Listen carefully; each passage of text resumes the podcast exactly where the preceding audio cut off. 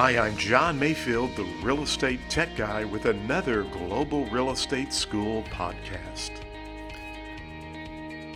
Welcome to the podcast. My name is John Mayfield, the real estate tech guy. Hey, I'm so glad you're joining us. This is episode 232.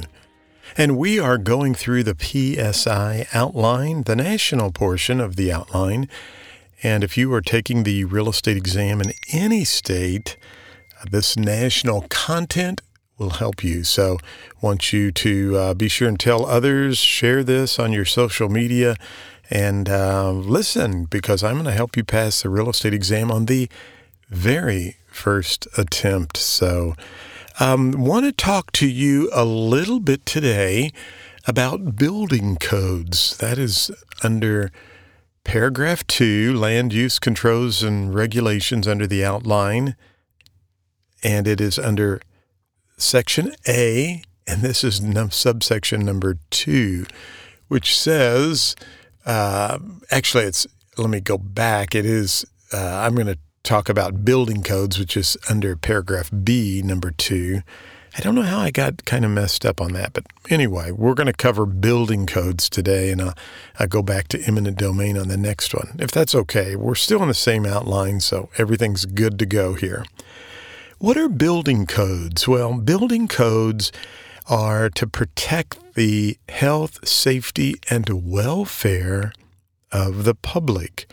And that's part of that police power we talked about. Remember Uncle Pete, who is Uncle Sam's brother? You buy real estate, you own it. Hopefully, it's fee simple absolute, but even fee simple defeasible is okay. I bought a piece of property, a farm one time, and it had a restriction that said you could never have any additional businesses besides the business that I had on the property. And um, that was fine. That's a fee simple defeasible.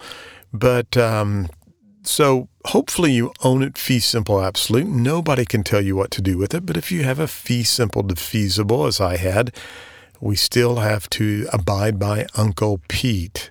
Police power, eminent domain, taxation, and escheat. We'll talk about all these through this section. So, under police power, we talk about building codes.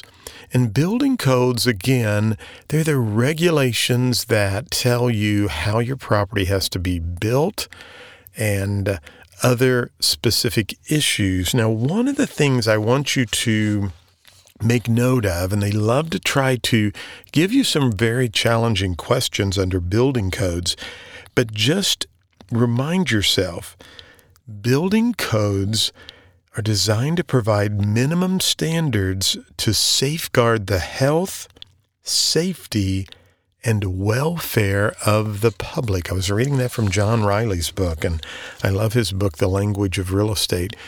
But if you can kind of dig through those lengthy questions and and the situation that they're giving you, is that a building code or is that a zoning issue?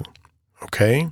Now, how do they regulate building codes? Well, they do that a lot of times through inspections. It could be through an occupancy per- permit or a building permit.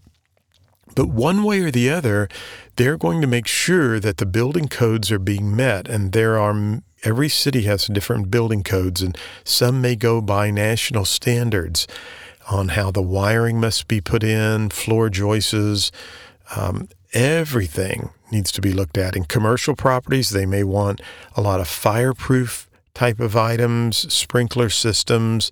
They may even want an engineer to draw a an architect drawing and show all of the information. So you need to check with your local city before you do any building or any add-ons or extensions to your property, including decks and other types of of additions to your property because not only must you get a building permit, you probably need to sometimes have the local building inspector authorize or approve whatever addition or new new uh, construction you're planning to do. So again, just remember building codes tie in the health and safety and welfare of the public. Remember you have to have an occupancy permit to move in or get a final okay to have the property. There are inspectors, building codes, All of that falls underneath this section.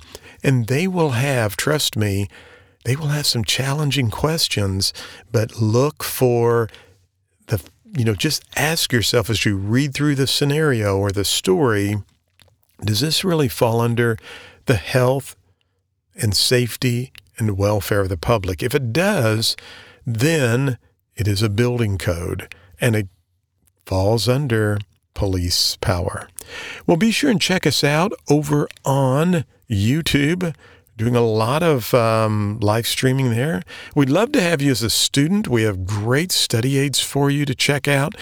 So much more. We are at globalrealestateschool.com. We'd love for your love to have your business and love for you to um, send others our way as well. Again, be sure and give us a thumbs up and a like, subscribe to the podcast, and share this. That would be a great way to promote Global Real Estate School for us. We would appreciate that very much. As always, thank you for listening. Go out and make it a great day.